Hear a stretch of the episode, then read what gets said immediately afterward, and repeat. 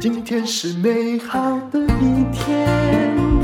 欢迎收听人生实用商学院。今天请到我的表哥来上节目，刘碧荣教授，你好。你好，各位听众朋友，大家好。其实我们没有任何血缘关系，因为他是我非常好的朋友的表哥。那个非常好的朋友呢，啊、呃，你是他真实的表哥，对对对，是？他是我亲表妹。哦，所以就是妈妈那边，对对，对不对？对对。哦，好，那那位呢，也是常上我们节目的知名的。智商心理师林翠芬 啊，他是林翠芬表哥。那我跟翠芬大概二十岁就是好朋友，所以我们都叫他刘表哥了哈。好，那刘教授呢，他是被誉为两岸三地最权威的谈判大师。那最近他有一堂课哦，那堂课有二十一个小时。如果二十一个小时可以让你学会所有的谈判，甚至其实我觉得他教的等级还更高。除了商场谈判之外，他甚至牵涉到，因为他是学国际关系的，国与国之间的谈判嘛。嗯嗯，事实上，我觉得我是从外交谈判入门了。是，但是事实上有很多企业界就跑来找我说：“哎呀，原来台湾有人正在学谈判啊！”嗯嗯、呃，过去很多人讲谈判都是都是土法炼钢嘛，都是经验的累积，嗯，经验累积比较没有理论的提炼啊。是。所以他在找我，那我说，哎，好啊，所以就有很多的不同的 case 啊，比如说，呃，我知道谈判原因，就很多人很多 case 在我这边转换，比如说金融界跟我讲了 case，我提炼以后讲给服务业听，服务业讲我的 case，我提炼以后讲给 IT 来听啊，IT 讲 case 我讲给建筑师来听，卖房子的、卖车子的，不管你不管是买卖啦，你是外交官呐，那么你会发现有些理论是通的，可以帮助你整合你过去的整个经验，嗯，所以那你可不可以讲一个例子？就说，嗯，某个行业，但也许跟我的行业没关系，但是可以用，甚至可以体会出某一些沟通的道理。其实你，其实你不要讲别，你说卖房子好了，我们我们其实我们台湾人最喜欢买房子卖房子吧，对不对？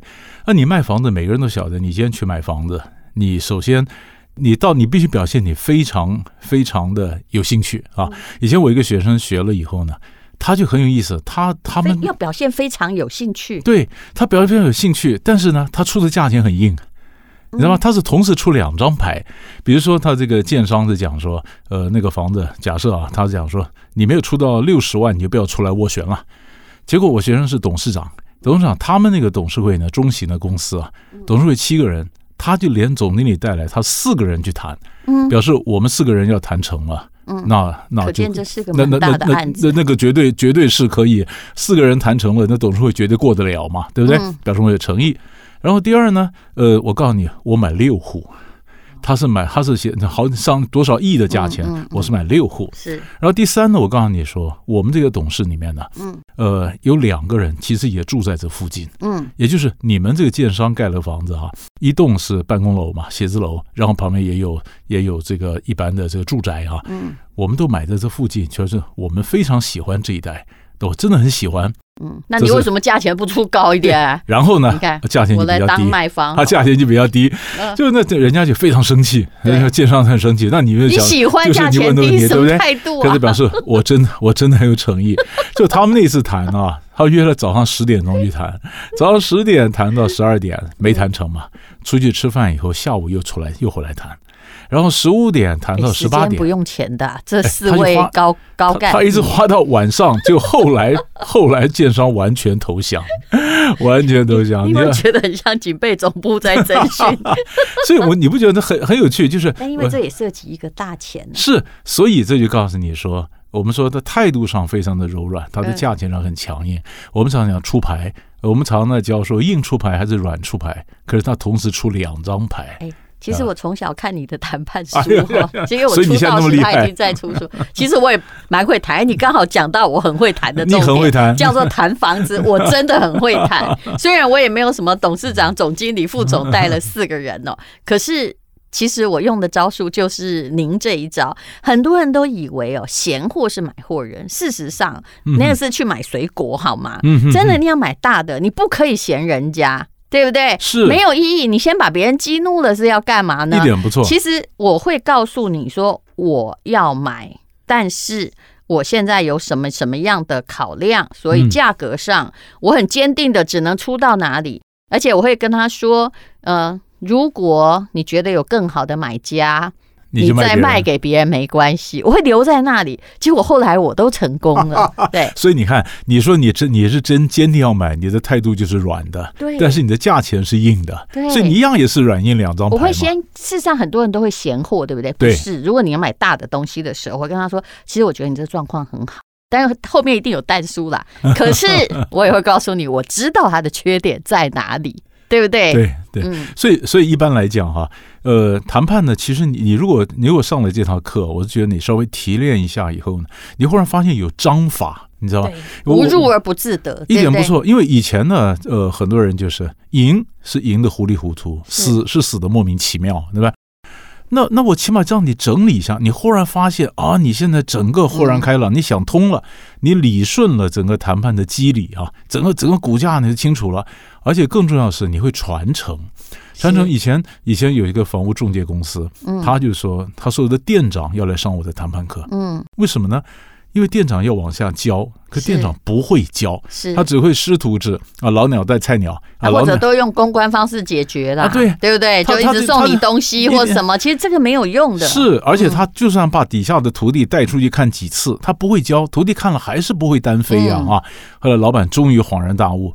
不是徒弟笨，是老鸟不会教。嗯啊，所以不管你要叫买给老鸟来，老老鸟来学谈判啊，或者说你今天真的让你谈判开始，哎，有个章法，然后甚至你换行业，你从这一行换到另外一行，你不只跟老板谈而已，你的一些过去的一些本事，经过理论提炼整理以后，你到新的行业依然可以如鱼得水，可以发挥嘛？好，这很重要。今天我们访问的是刘碧荣教授，他真的是台湾，我也觉得几乎是唯一的谈判学的专家了。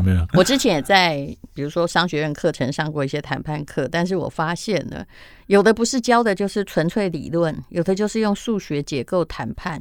那中欧国际工商学院，反正我现在离上海有点远，我也敢讲，我觉得里面我上的最没。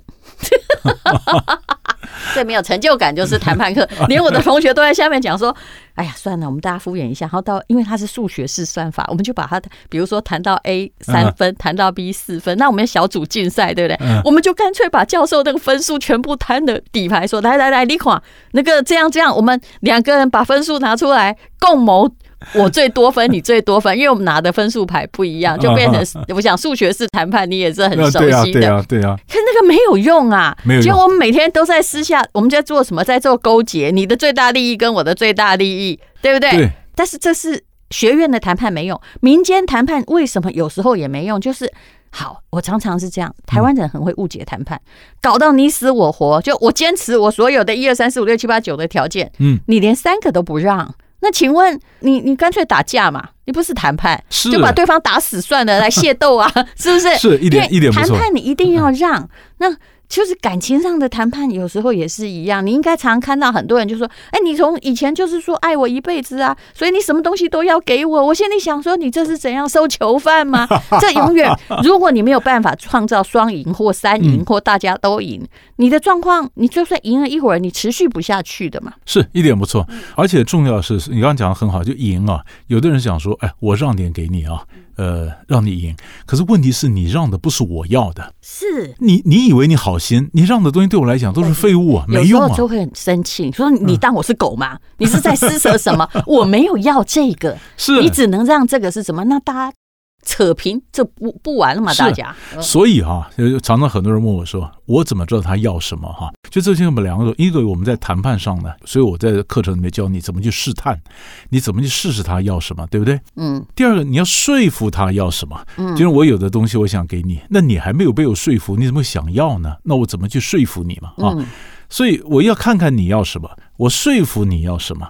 啊，然后我引导你要什么，然后我把东西让出来。这里面它有章法的吧？是啊，如果没有章法的话，那随便教随便学，那全部都是临场反应。临场反应有人就反应不出来嘛，在桌上就懵掉了。就以前的谈判厉害的就是有些人很会谈判，他靠的是自己的天才，后面的人也没办法学。那您独创的这个风林火山的谈判系列课程，风林火山显然是从武田信玄那里抄过来的吧？从孙子兵法。武田信玄抄《孙子兵法》哦，是这样子啊，对，对不起，哦，原来《孙子兵法》里面就有。对，因为基本上我是用风林火山呢，事实上来分我四套课程的名字了啊，那么刚好也比较好记。那当然也有采用武田信玄的味道，因为你晓得风林火山嘛，你选一个好了，风或林或火。那其实其实风其实通常我我怎么来分别呢？呃，我的风的课程基本上是谈 how 啊，就是你怎么谈。嗯，林基本上是 when。就是我们晓得，你你出牌谈判，它有个时间感嘛，它是一个 when 嘛。是。那火的呢，就是 why。嗯。你你为什么要谈？你为什么要谈？嗯。今天我为什么找张三谈？然后，但是我先找李四，为什么？所以火是谈判谋略嘛。啊，风就我们就一般简单的谈判技巧，它是 how，你是怎么做？然后到临呢，我讲谈判兵法，我加上时间的元素，嗯、那就是 when。嗯，那什么时候该出牌，什么时候出第一张，出第二张。火呢叫谈判谋略，谈判谋略呢，那那基本上就是就是告诉你说你 why，你为什么要出这样牌？嗯、这三个基本上都是对外。嗯，山呢是对内。嗯啊，对那比如说，你看我就觉得，虽然是《孙子兵法》讲山，以前人家不是讲岳飞的嘛，就撼山易，撼岳家军难嘛啊。是。那你撼山，你这你加了，你基本上。后来就直接干掉岳飞比较快。干掉岳飞比较快。所以你说你一个山嘛，就是你希望你能够团结你这个山，那你们内部怎么团结？你内部有很多不同的意见呢。是啊，那于是我们内部的部门之间的沟通怎么谈？所以山是讲到冲突管理，部门内部沟通啊。所以很多同学讲说。为什么要分那么多？不是，这是有层次嘛。先学风，你马上可以用，然后学了风以后呢，你再听后面这一段七个小时，我们上林啊，原来在用以后加上时间的元素，我出牌开始有层次了。然后呢，我再讲火，我拉高以后，我鸟看全局啊，俯视全局，我教你拿东西，我可以用得上，可以怎么样的借力使力。然后最后才发现，我谈完以后，我回来我要卖给我里面的人，那卖给我老板，那别的部门要能够支持啊。我当 sales，我很努力的谈成，那别的部门不支持，我不是白搭吗？那于是内部要怎么样的沟通？所以这整个课程是这样流转的。是，我觉得每一个在职场上的人都要学会谈判，尤其是销售的人更要学会谈判呢、啊。那你讲那个 when 呢，就是零的部分呢？嗯，我简单举一个例子给我们听众听就知道。嗯，你要知道。老板哈，在业绩好、心情好的时候，答应事情都比较快。那比较快。那比如说你谈加薪好了，你千千万万不要在业绩出来很差的时候去跟老板谈加薪，或者是疫情来了，公司都不知道怎么办去谈加薪。哎呀，天哪！我以前真的遇到这样的员工，有这么白目啊？就对，就这么白目，你知道？你没有观察环境啊，啊对不对？对啊。因为你觉得情绪不好的话，怎么谈嘛？哈，其实你看我们在谈判的时候，慢慢也也出出了，叫老板的心情好不好？就还有一点要看你在公司的分量。对，你你今天有多少分量？嗯，你一次能要什么东西？嗯，所以我常常讲，每次要一点点，一点点，嗯，然后证明你这哎，你你能够成功了，然后才有更多的钱、更多的资源过来嘛？啊，那你一下要太多，很像勒索。还是威胁，对你，你这样，而且哎，讲到勒索更有意思。很多人跟老板谈判不会谈，就是他就想表示他他很重要嘛啊，对，就一副就表示说，师承先帝，对不对？对，或者要不然就表示公司没有我不行的样子，对不对？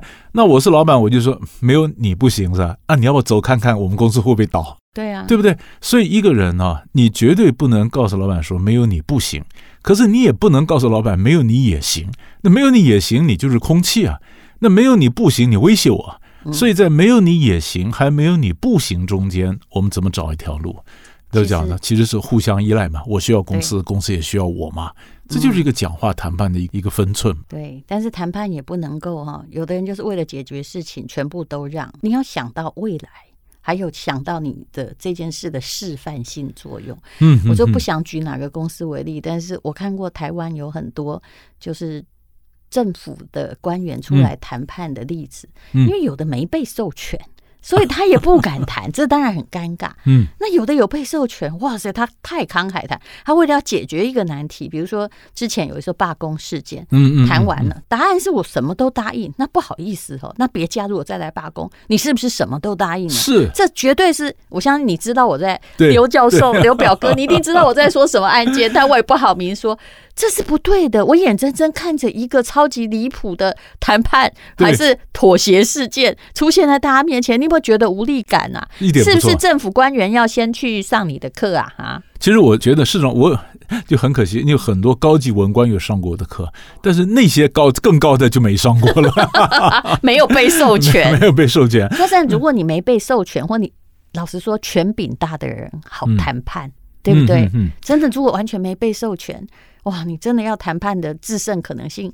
的确有点低，嗯，就你你刚刚讲到这个官员常常讲的公共政策啊，你说碰到人家抗争，你去沟通，其实我跟你讲，那个也是谈判，嗯，那也是一个协调。那很多官员呢，他没上过这个课，是，他只要不然就是让步，啊，民意代表一来了，记者一来了，什么就让步，让步。遇到他们看到他们全让，我心里想说，这是在鼓励以后大家都罢工吗？是一点不错，嗯，所以它里面是你就是说。我常我给公务员、高级文官上课，我常讲，人在宫门好修行，好修行。说你可有时候你可以放，但是问题是不是叫你都放？那你要有章法，那于是你要怎么谈啊？怎么谈？那你怎么样让一点，他也让一点，互相调和。那其实都有迹可循，都有一些方法可以那种，所以要教嘛。所以为什么我常觉得，呃，谁要上谈判？比如说我给外交官上，那那你不是外交官，但是你是做 sales，那你也需要谈判。我觉得业务员跟外交官都差不多了，都都在卖。不过台湾的业务员 谈的都比外交官好，嗯，因为业务员手上有实权。因为业务员也是蛮厉害，因为你说我们我们靠国际贸易也起家了，什么这么小一个一个国家，你靠贸易？你如果不会谈判。你这外面的世界怎么打？嗯，你根本就拿不下来。所以每一个人都必须都是天才嘛，都必须要这方面有点本事才活得到现在。还有，如果你一直是个好好先生，每次我都先接受了条件，后来才觉得委屈的，不好意思，你一定要学整个谈判系统，对不对？是 我常遇到这种人呢、啊。哎，你怎么前面不说呢？前面不说？对，尤其我跟你讲，常常有人讲说，R D 为什么要学谈判？因为 R D 不是 sales，对不对？为什么？呃，其实很多 R D 不会沟通啊，因为第一个有的、嗯、有的。时候 R D 之间彼此互相不服气，对，你是材料的，我是电机的，我为什么要听你的？嗯，对不对？你 PhD，我 PhD 没 D 啊，他们互相不服气，讲了半天，你做的多好，我就是很好啊，对啊，就很好啊，就很好。而且他觉得，而且这个 R D，那还有的时候呢，以前我给一家外商公司上课，他的 R D 跟美国总部的 R D 沟通，就你刚刚讲的，我们有时候台湾人，我们英文也不是特别好，开会的时候也不会争，每次都说 Fine。OK，no problem，no problem，做回来。听不懂我讲，其实自己听懂就先说 OK，OK，回来做到爆肝了。对，爆肝了，底下人说：“报告长官，那你刚刚开会的时候，你为什么不说 no 啊？”你为什么都说好啊？啊，他内部开始翻了，对不对？于是你当 RD 的一个头，你内部的其他年轻的 RD 你摆不平，你跟美国总部的 RD 你又不敢沟通，啊，你是不是回过来说你是不是要学点谈判呢？是，不然你说很多人以为说 RD 啊，或者我们常常讲创新，嗯，我问你创新，你光有点子，你创新不能够说服你的老板，你摆不平内部没有办法奏效，说服你的老板，老板不能接纳，或者说你说服了老板，你说服不了金主，钱没有来。那你创新不只有你自己嗨而已吗？是，就没办法变成我们叫做 creative economy 嘛。嗯，那就它要变成一个产业嘛，变成经济赚到钱才是真的嘛。那那怎么来谈判嘛？嗯，你不会谈，你创新都创不出来啊。是，嗯。其实我自己知道哈，就是每一次要出面谈判之前，我都有想到了呃，这表哥教的各式各样的技巧。因为其实一个人要出去谈判之前，你要让出什么，你的底线何在？是，然后长期合作会因为这次谈判受到什么影响，你都要做全方位的考虑。是，所以谈判呢要准备，就你刚刚讲哪些是我的 must 嘛，哪些是 want，哪些 give 嘛。我我以为哈，大家都会，嗯、后来发现很多人不会，大家都是像腔肠动物的情感式投射的在谈判，然后后来不是在谈判，后来就是在讲气话。嗯、对，那你我有时候我说嘛，有些东西我要拿，有些东西我要放。有一次我到竹科去上课，我跟一些工程师讲，我这些东西要拿，有些要放。讲完之后呢，结果那个工程师说：“啊，老师，我终于知道有些东西是可以不要的哈。” 我说，我告诉你，你以前他说以前他以前他什么东西都想要，后来要不到他就很沮丧。啊，现在怎么谈这么烂？我说你要不到嘛，你要分嘛。如果你每个东西都要得到，你干嘛谈判呢？你下命令就好了嘛。就是你要不到嘛，要不到你要分嘛。你没有，这就叫层次嘛。我说我本来以为这个都不用教，对，这是大家都会，发现很多人不会。没有，他们就像哈以这些哈以前考试都很优秀，他以为他每一题都要答。